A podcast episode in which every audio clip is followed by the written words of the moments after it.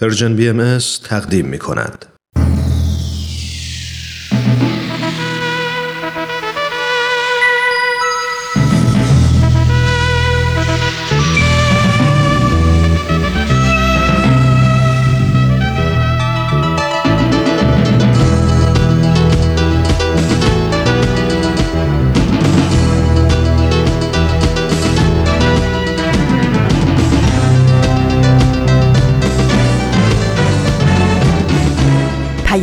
دوست.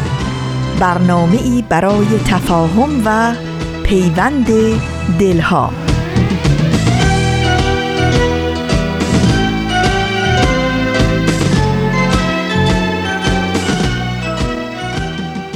وقت شما شنوندگان خوب و همراهان صمیمی به خیر. این قسمت دیگه از سشنبه های نقره که در امروز سهشنبه هشتم مرداد ماه 1398 سیوم جولای 2019 تقدیم حضور همه شما خوبان و عزیزان میشه. از اینکه این هفته هم همراه برنامه خودتون هستید ازتون تشکر می‌کنم. ما طبق روال هفته های گذشته قسمت دیگری از مجموعه رادمردان جاوید رو خواهیم شنید و همچنین برنامه محبوب و فوق العاده شنیدنی سپر سخن بازپخش یک قسمت دیگه از فصل یکش رو به اتفاق در برنامه خواهیم داشت. این برنامه از همکنون تا 45 دقیقه آینده همراه شما خواهد بود و امیدوارم که از مجموعه سهشنبه نقره‌ای امروز در نهایت لذت ببرید.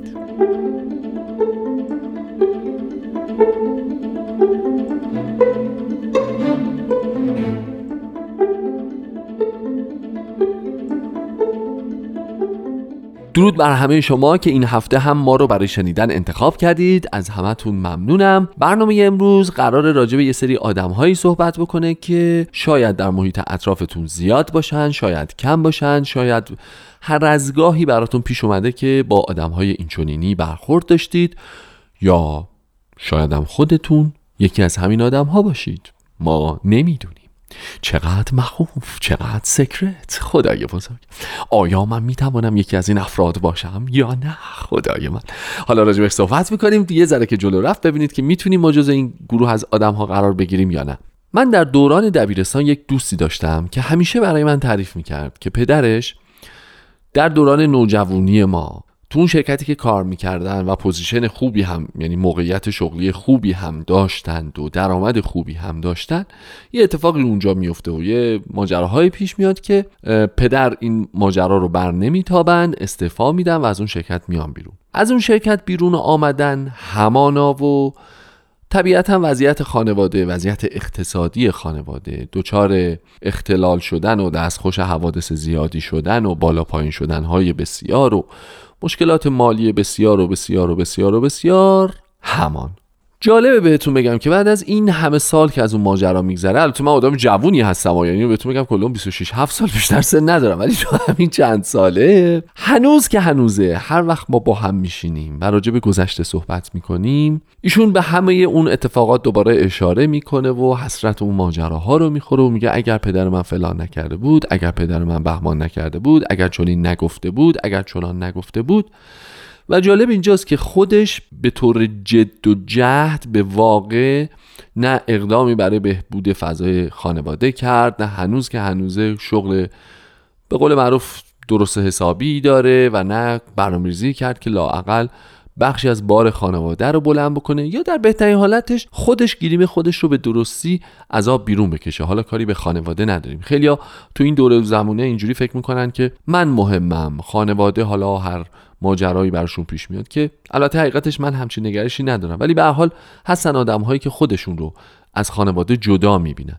ولی این آدم حتی این کارم نکرد. و من جالب بود تا یه سالهای این ماجرا رو هی گوش می‌دادم. از یه سالی به بعد بهش می‌گفتم ببین دوست من خب این ماجرا اونجا تموم شد. این یک واقعی در یک گذشته اتفاق افتاده و تموم شده. حالا چی؟ الان چی؟ از این به بعد چی؟ حالا قراره چه اتفاقی بیفته؟ تو داری چی کار می‌کنی؟ و جالبه بهتون بگم. یعنی باور نمی‌کنید شاید اگه با چشم خودم نمی‌دیدم باور نمی‌کردم.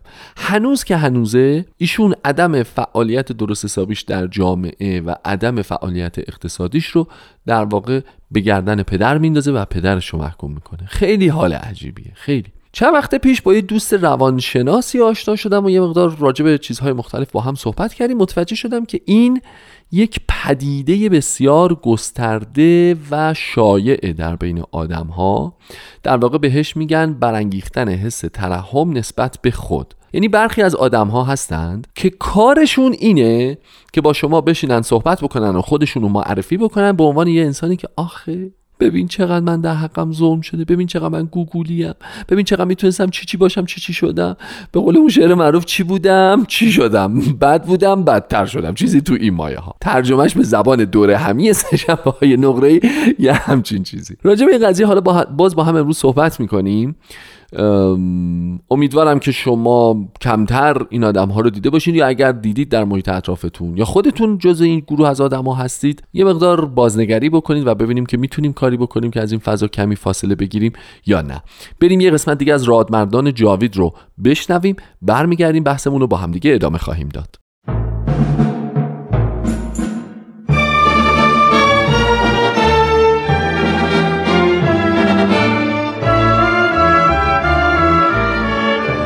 رادمردان جاوید.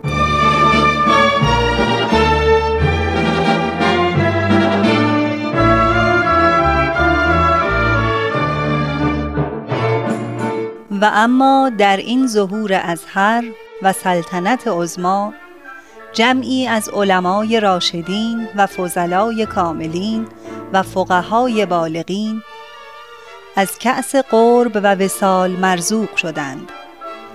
و به عنایت عزما فائز گشتند و از کون و امکان در سبیل جانان گذشتند. همه اینها محتدی و مقر و مزعن گشتند برای آن شمس ظهور به قسمی که اکثری از مال و ایال گذشتند.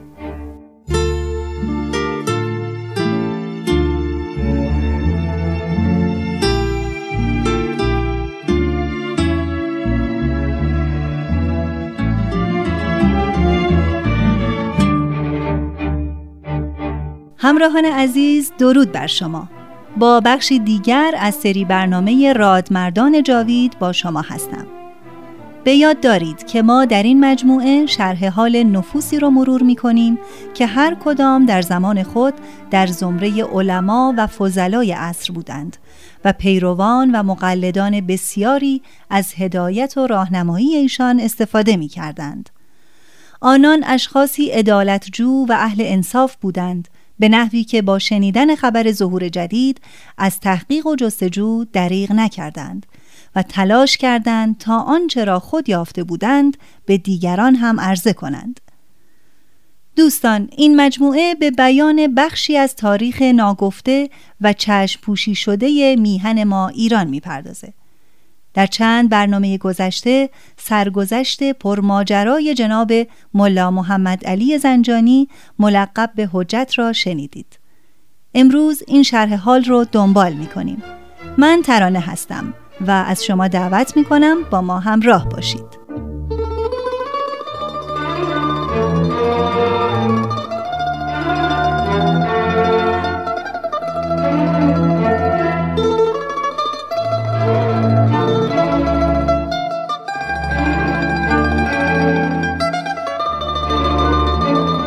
گفتیم که علمای زنجان سرانجام از امیر اسلان خان مجد دوله حاکم زنجان خواستند تا حجت را دستگیر کند و وقتی تردید او را دیدند به او اطمینان دادند که خطری پیش نخواهد آمد و مردم شهر و علاقمندان حجت اقدامی نخواهند کرد. نبیل زرندی مورخ بهایی می‌گوید به دستور حاکم علما دو نفر از پهلوانان مشهور ستمکار را وادار کردند که بروند جناب حجت را دستگیر کنند و با قل و زنجیر نزد حکومت بیاورند. این دو نفر یکی پهلوان اسدالله و دیگری پهلوان سفرعلی بود. حکومت به آنها وعده داد که در مقابل اقدام به دستگیری حجت انعام خوبی به شما خواهم داد. جمعی عرازل هم در پی آنها به راه افتادند. علما هم در هر گوشه و کنار مردم را تحریک می کردند. وقتی آن دو پهلوان به محله جناب حجت رسیدند پهلوان اسدالله در این برخورد زخمی شد. اما شیخ محمد توبچی هم گرفتار دشمنان شد و چون سلاحی با خود نداشت مخالفین سرش را شکستند و او را به دارالحکومه بردند. یکی از مجتهدین زنجان موسوم به سید ابوالقاسم که در نزد حکومت بود با قلم تراش خود سینه شیخ محمد را مجروح کرد. مجد و دوله حاکم هم شمشیر خود را کشید و ضربتی سخت به دهان شیخ زد. سایر حضار هم با اسلحه‌ای که داشتند به جان آن مظلوم افتادند. او به هیچ روی نمی توانست از خود دفاع کند. دیگر معلوم است که دشمنان بیرحم چه کردند. در حینی که از هر طرف به او ضربتی وارد می آمد بدون اینکه اهمیتی به درد و رنج بدهد خدا را شکر می کرد که تاج شهادت بر سرش گذاشته. شیخ محمد توپچی اول کسی است که در شهر زنجان در راه ظهور جدید به شهادت رسید.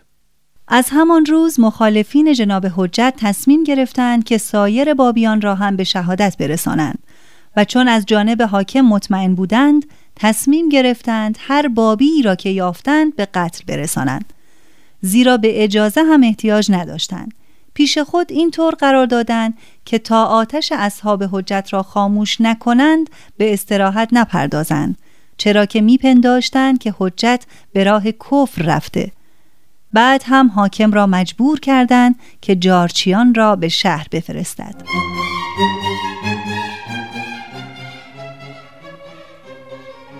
ای مردم بشنوید از امیر اصلان خان مجد دوله حاکم بزرگوار زنجان که فرمود هر کس پیروی حجت نماید و به اصحاب او بپیوندد جانش در خطر است. اموالش تاراج خواهد شد. زن و اولادش بی پرستار و زلیل و خار خواهند گشت. هر که به راحتی و آبروی خود علاقه دارد و عائله خود را دوست می دارد باید از حجت و اصحابش جدا شود و در سایه حمایت پادشاه درآید. نبیل زرندی می‌گوید پس از اعلان جارچی اهالی زنجان به دو دسته شدند. یعنی دو اردوی جنگجو در مقابل هم قرار گرفتند. این پیش آمد امتحان سختی بود. زیرا به این وسیله پسر از پدر و برادر از برادر جدا شد. رشته خیشاوندی و محبت دنیا در آن روز بین افراد مؤمنین و غیر مؤمن گسیخته گشت. نسبتهای ظاهری فراموش شد. شهر زنجان دچار آشوب و پریشانی گشت. اردوگاه دشمن خود را برای هجوم و حمله به بیگناهان مهیا می ساخت حاکم زنجان و مجتهدین و اعیان شهر اشخاصی را به دهات اطراف فرستاده بودند و جمعی را به کمک خواسته بودند. این هیاهو و قیل و قال سبب نشد که جناب حجت از قیام و اقدام خود بکاهد. به منبر تشریف برد و با صدای بلند مردم را مخاطب ساخت. دست قدرت الهی امروز حق را از باطل جدا کرد و نور و ظلمت را از هم ممتاز گردانید. ای مردم من نمی‌خواهم شما برای خاطر من به سختی و بلیات دچار شوید. یگان مقصود حاکم و علمای زنجان آن است که مرا بگیرند و به قتل برسانند. هیچ مقصودی جز این ندارند. فقط به خون من تشنه هستند. به هیچ کدام از شماها کاری ندارند. هر کس می‌خواهد خودش را از خطر حفظ کند هر کس جان خود را دوست می‌دارد و نمی‌خواهد در راه امر فدا کند خوب است پیش از آن که فرصت از دست برود از اینجا خارج شود.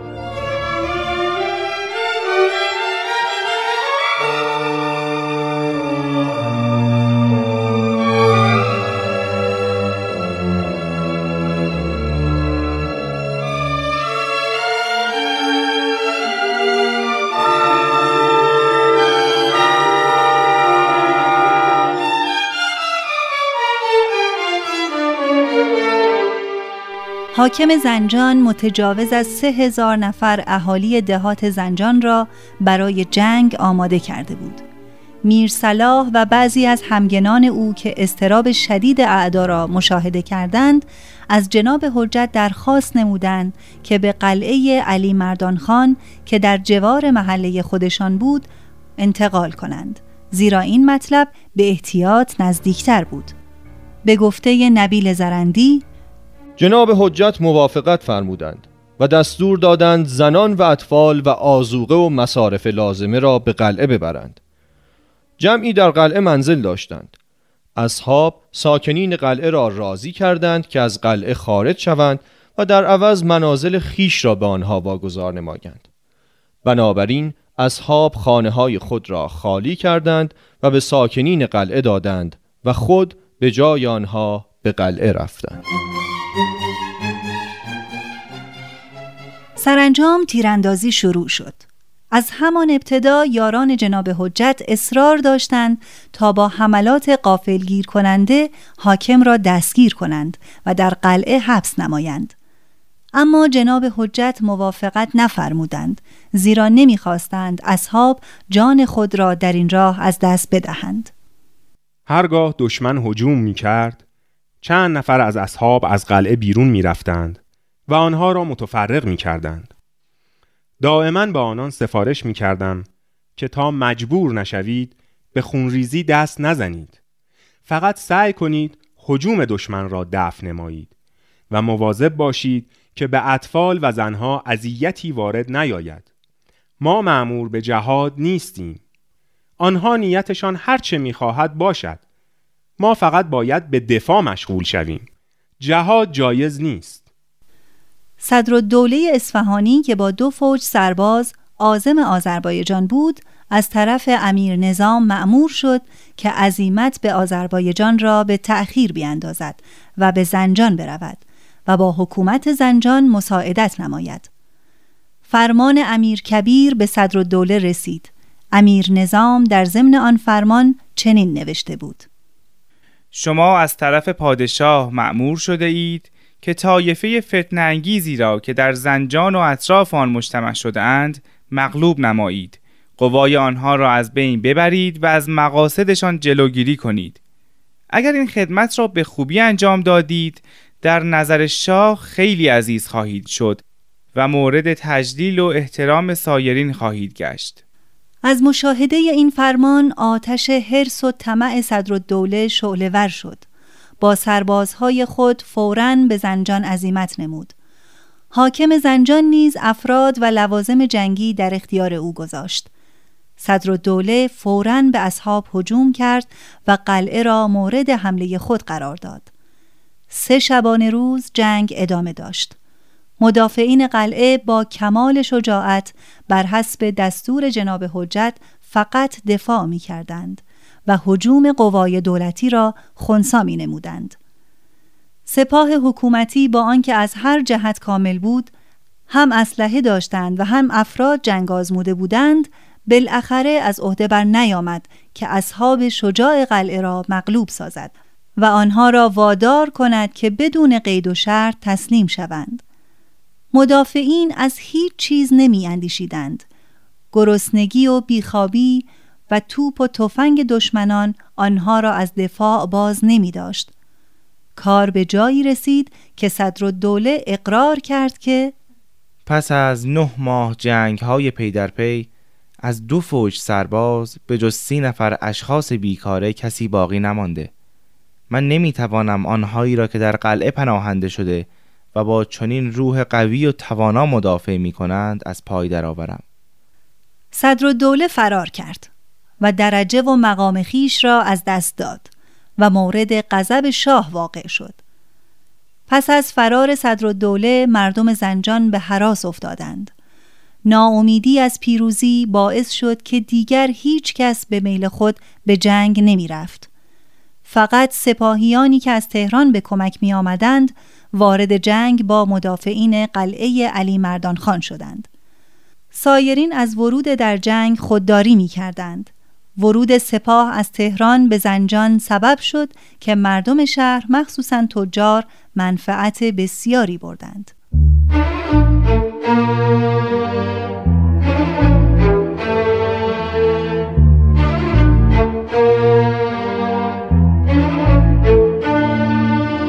در قلعه از جهت خوراک و لوازم دیگر به مزیقه افتادیم. تهیه خوراکی برای ما ممکن نبود. گاهی بعضی از زنان به بحانه های مختلف خود را به قلعه می رساندن و بعضی چیزها که داشتند به قیمت خیلی گران به یاران ما می فروختن.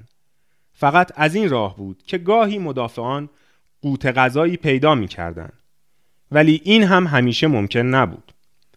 یاران با آنکه گرفتار گرسنگی و دائما مورد هجوم بودند با نهایت استقامت دفاع می کردند. چون یقین داشتیم که قوای دشمن نمی تواند ما را مغلوب کند. 28 سنگر در قلعه ساختیم. در هر سنگری 19 نفر از اصحاب به دفاع مشغول بودند و 19 نفر دیگر به مراقبت مهاجمین می پرداختند و اقدامات آنها را به مدافعین خبر می دادند. دشمنان گاهی شخصی را میفرستادند نزدیک قلعه می آمد و جار می کشید. اهالی قلعه بدانند حاکم زنجان و رئیس لشکر از تقصیر کسی که قلعه را رها کند و به دین اسلام برگردد میگذرند. چون این شخصی می‌تواند سالم به هر جا که می‌خواهد برود. هر کس اینطور کاری بکند پادشاه به او رتبه و مقام می‌دهد. و مورد انعام خیش می‌سازد. شاه و نماینده او قسم خوردند که به عهد خود وفا کنند. بیایید ای مردم دست از حجت بردارید و از قلعه خارج شوید. اما هیچ کس به این حرفها توجه نمی کرد. معزنی در قلعه بود که صدای زیبایی داشت. و هنگامی که از آن می‌خواند همه را مجذوب می کرد. به تدریج شایع شد که برخلاف آنچه می‌گویند بابیان کافر نیستند و خدا و پیغمبر می‌شناسند. وقتی این سخنان به گوش مشتهد بزرگ زنجان رسید با کمال جدیت تلاش نمود که فکر مردم را تغییر دهد و به وسایل مختلف و از جمله تقدیم یکصد تومان از امیر تومان خواست که محسن را نابود نماید. امیر تومان نیز به چند تن از تیراندازان ماهر خود سپرد که از کمینگاه محسن را هدف گلوله سازند.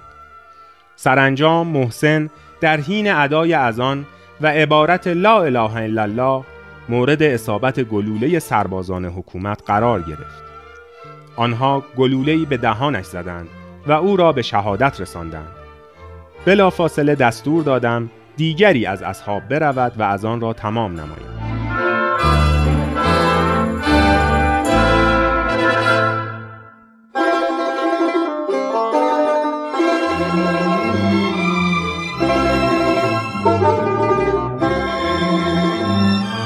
خب دوستان عزیز به پایان برنامه رسیدیم.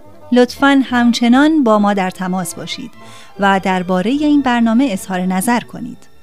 در برنامه بعد دنباله ماجراهای زندگی جناب حجت زنجانی رو پی می‌گیریم. تا بعد بدرود.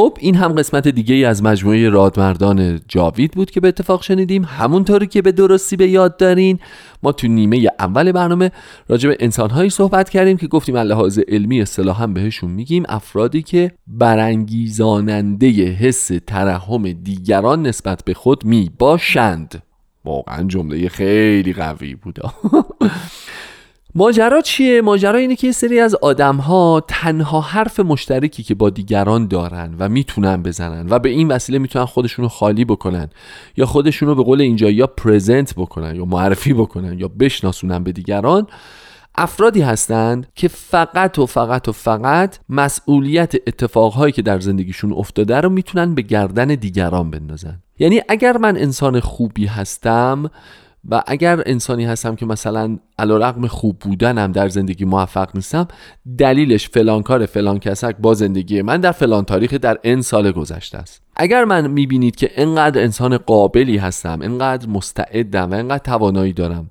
ولی نتونستم و نمی‌تونم بروز بدم اونها رو یا ازش به بهینه بهره برداری کنم یا فرد خیلی مفیدتری برای جامعه هم باشم دلیلش اینه که در چندین و چند سال گذشته بذارید براتون بگم.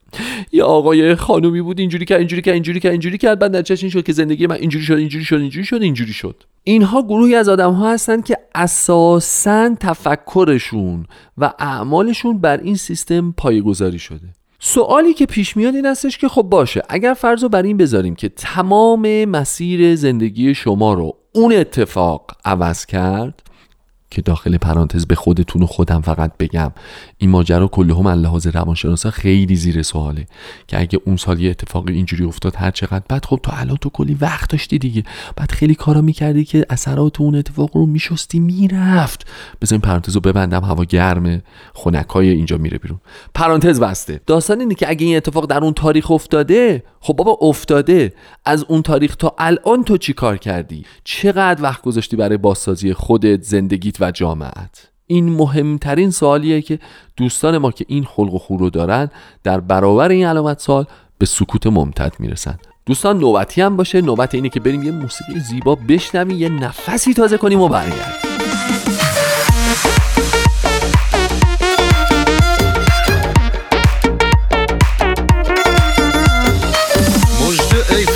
یا شاه که هنگام وسال است.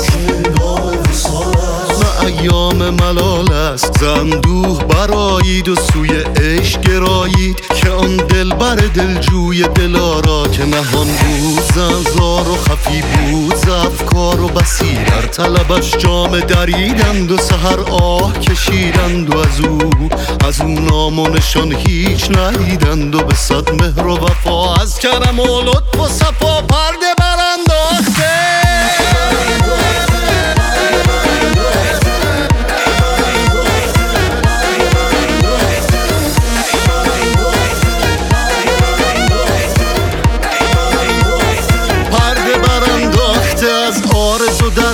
Geriye جمع شده شمع به صد جلوه عیانت به عاشق نگران است و هزاران ز محبان وفادار. سویش راه کشیدند و دل از خیش بریدند و به مقصود رسیدند و کنون مرحله ماست. که از جان به شتابیم و ره دوست بیابیم و گل وصل بچینیم و رخ یار ببینیم و در آن بزم نشینیم و به میخانه وحدت ز کفش جام بنوشیم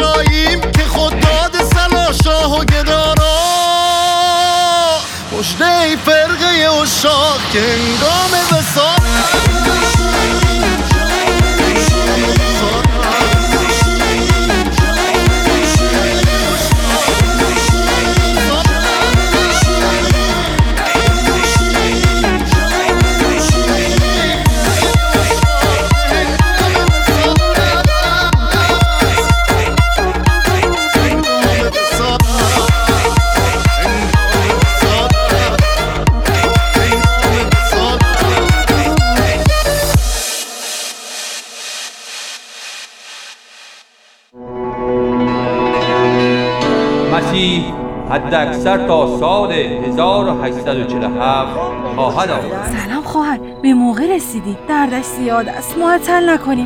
بفرمایید تا برویم. پس سریعتر پارچه تمیز حاضر کنیم. ابو محمد امروز نمی‌خواهی از قائم موت خبر بگیری؟ بگذارید ببینم این جوان چه می‌گوید.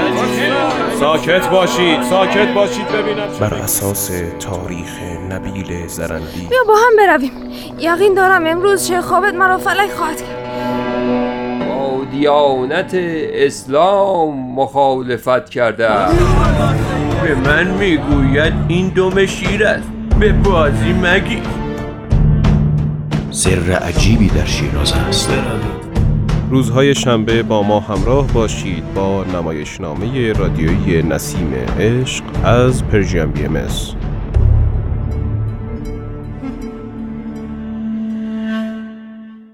خب دوستان بریم یه قسمت دیگه از فصل اول سپهر سخن رو به اتفاق بشنویم. برمیگردیم با هم صحبت می‌کنیم.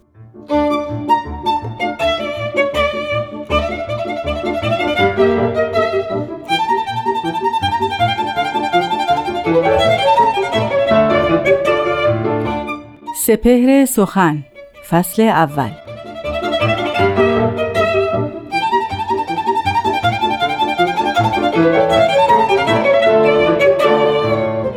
ده چراغ ار حاضر آید در مکان هر یکی باشد به صورت غیر آن.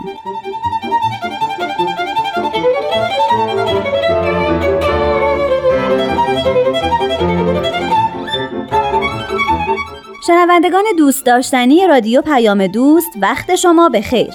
من نیوشا راد هستم. به برنامه سپهر سخن خوش اومدین. دوست دارین بدونین که استاد بهرام فرید امروز به کدوم بیان حضرت بهاءالله پیامبر بهاییان می‌پردازند؟ خیلی منتظرتون نمی‌ذارم. با ما همراه باشین.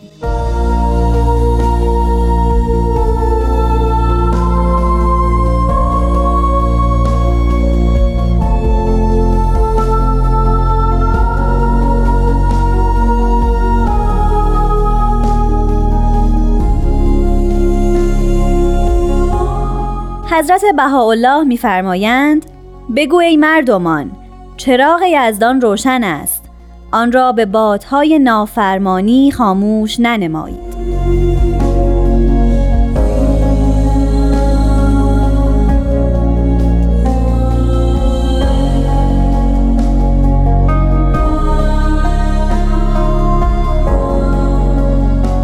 دوستان عزیزم یکی از سخنان حضرت بهاءالله خطاب یکی از نخستین مؤمنان زرتشتی نژاد است که فرمودند ای مردمان چراغی ازدان روشن است آن را به بادهای نافرمانی خاموش منمایید. در بادی ام چنین به نظر می‌رسه که سخن از یک چراغی است برای مردم که روشن است و اما در معرض باد قرار گرفته و طوفان اون رو خاموش می‌کنه. همونطور که مسبوق به سابقه ذهنی هستیم همگی می‌دانیم که خداوند تشبیه کرده. این تشبیه زیبا رو در قرآن مد نظر قرار دادن. می‌دانیم که در سوره فرقان آمده است که تبارک الذی جعل فی السماء و جعل فیها سراجا و قمرا منیرا. یا در سوره نوح جعل القمر فیهن نورا و جعل الشمس سراجا. در این دو آیه که زیارت شد خداوند صحبت از سراجی می کند چراغی می کند که روشن است و به امر خداوند برقرار و منیر است تا مردم از اون نور هدایت بگیرند. و حتی در سوره نبع وقتی صحبت از خبر بزرگی است که در یوم قیامت ظاهر میشه خداوند میفرماید که اما یتساءلون عن نبع العظیم یعنی از خبر بزرگ می‌پرسن از تو. و در اونجا چند آیه بعد میفرمایند و جعلنا سراجا و حاجا یعنی این بیان حضرت بهاءالله که صحبت از چراغ در روش شده است. نگاهی به آیات قرآنی یا منطوق کتب مقدسه داره. می‌دانیم که خداوند تشبیه کرده خودش رو ذات خودش رو و به همچنین پیامبران خودش رو به چراغ هدایت به نور هدایت. در قرآن می‌خوانیم که خداوند نور آسمان و زمین است مثل مثال نورش مثل مشکاتی است که در اون مصباح است و مصباح در زجاجه است و این زجاجه مانند کوکب درخشان می درخشد و از شجره مبارکه نور می گیرد و در اونجا صحبت از این است که یکاد و زیتوها یوزی ولو لم تمسسهو نار و نور علا نور یهد الله لنوره من یشا می‌بینیم که این چراغ یزدانی بر طبق این آیات قرآنی نوری است که از حضرت باری تعالی بر جهان عرضه میشه. می‌دانیم این چراغ یزدانی معانی گوناگون داره. شاید این چراغ شریعت خدا باشه که نباید به نافرمانی و اسیان خاموش بشه. شاید این چراغ رحمانی آیات الهی است که مبادا به دست فراموشی سپرده بشه. یعنی بادهای فراموشی رو خاموش بکنه. شاید این سراج رحمانی امر خداوند باشه که مبادا به دست بیسپاسی ما از بین بره. اما در واقع باید گفت که نگاه حضرت بالا در این بیان مبارک که سخن از چراغ شده خود نفس پیامبران یا به تعبیر دیانت بهایی مظاهر ظهوره. حضرت اعلا یا مبشر دیانت بهایی در همون نخستین اثر پس از بعثت در همون آیه اول از سوره اول در همون کتاب این سراج رو معرفی کردن. می‌فهمن الحمد لله الذی نزل الکتاب علی عبده. شکر خدا رو که این کتاب رو بر بندش فرو فرستاده. بالحق. لیکون للعالمین سراجا و حاجا پس می‌بینیم وقتی صحبت از این سراج شده این سراج همان مظهر ظهوره همان پیامبر خداست که به راستی نور همه عالمیانه.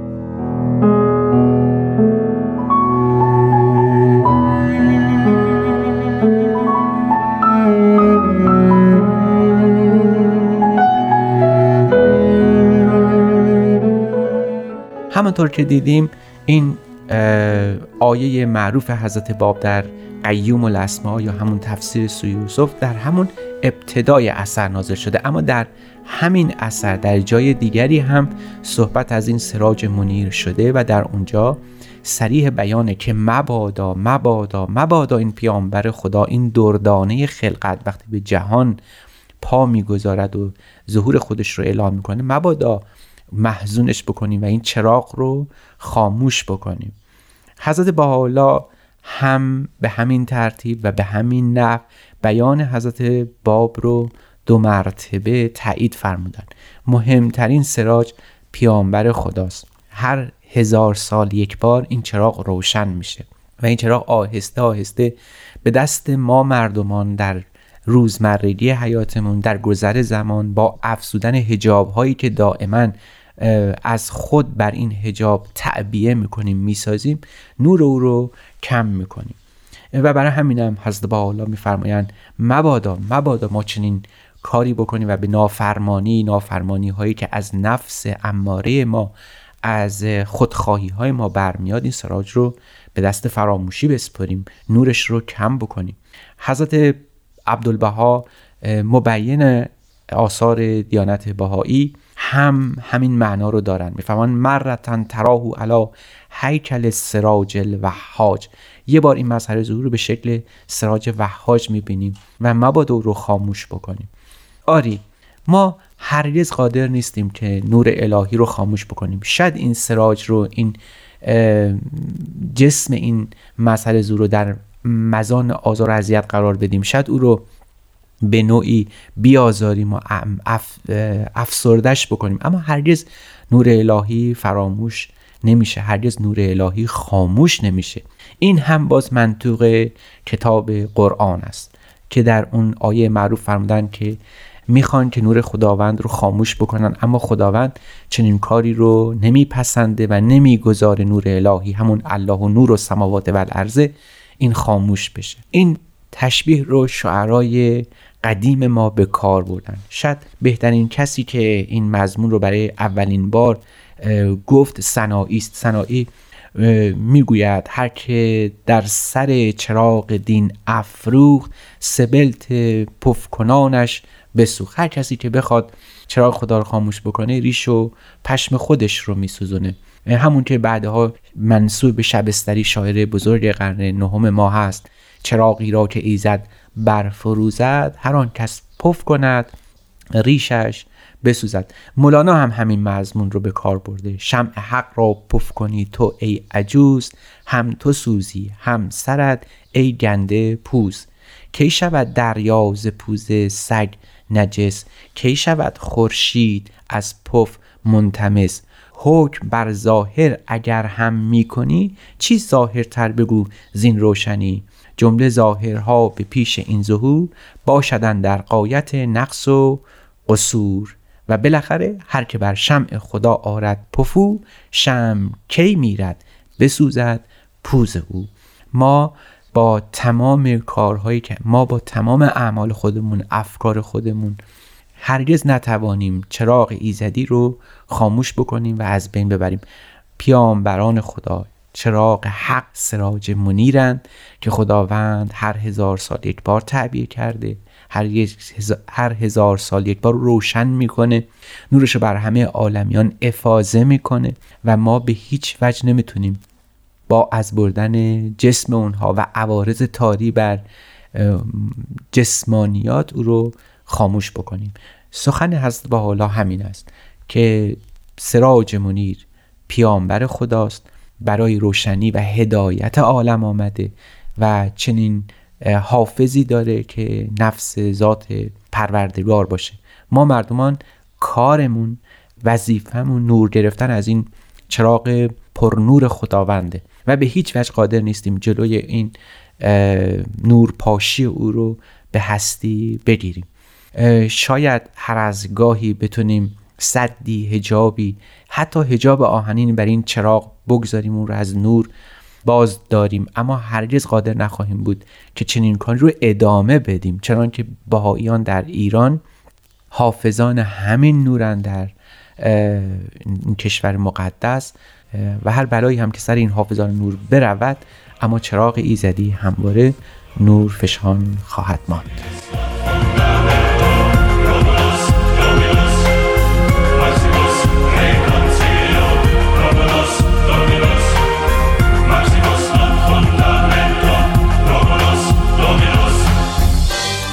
دوستان نازنین این برنامه سپهر سخن هم تموم شد. همونطور که پیشتر بارها گفتم این اولین فصل سپهر سخنه. برای فصول بعدی این برنامه خیلی دوست داریم که به همون بگین به کدوم یکی از آثار دیانت بهایی بپردازیم. پس تلفن رو بردارین و با ما تماس بگیرین. دو صرف یک هفتصد و سه ششصد و هفتاد و یک هشتاد و هشت هشتاد و هشت. من نیوشا رات هستم و به اتفاق استاد بهرام فرید و تهیه کننده این برنامه پارسا فنایان روزگاری خوش براتون آرزو می کنم. خدا نگهدار.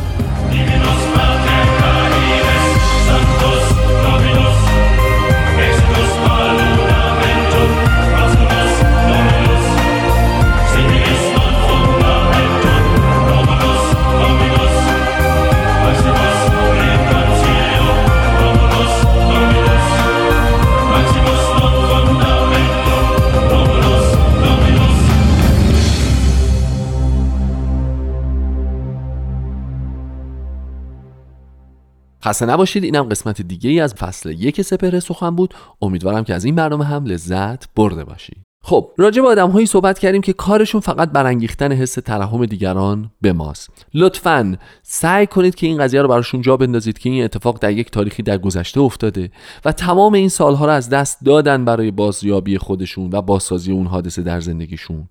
متوجهشون بکنید که صرف زمان برای باز تولید اون ماجرا و تعریف کردنش برای این و اون هیچ چیزی رو عوض نمی‌کنه صورت مسئله رو پاک نمی‌کنه و شرایط زندگی اونها رو بهتر نمی‌کنه. اگر من و شما خودمون این خصلت رو نداریم و فقط بتونیم این دوتا نکته رو به اینها اثبات بکنیم و بهشون آموزش بدیم و بتونیم از تو اون فضای ذهنی بکشونیمشون بیرون بزرگترین خدمت رو در تمام طول زندگیشون به اونها کردیم. فقط من یه نگرانی دارم و اون اینه که از این به بعد هر کیو که می‌بینن سفره دلشون رو باز بکنن.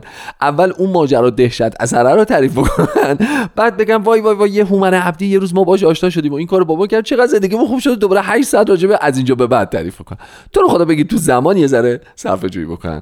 زمان برنامه ما هم همینجا به پایان رسیده. روزها و ساعتهای بسیار خوبی رو براتون آرزو می‌کنم. امیدوارم که از تک تک این لحظات تابستان زیباتون لذت ببرید. خوب و خوش باشید. مراقب خودتون باشین. تا هفته آینده خدا نگهدار.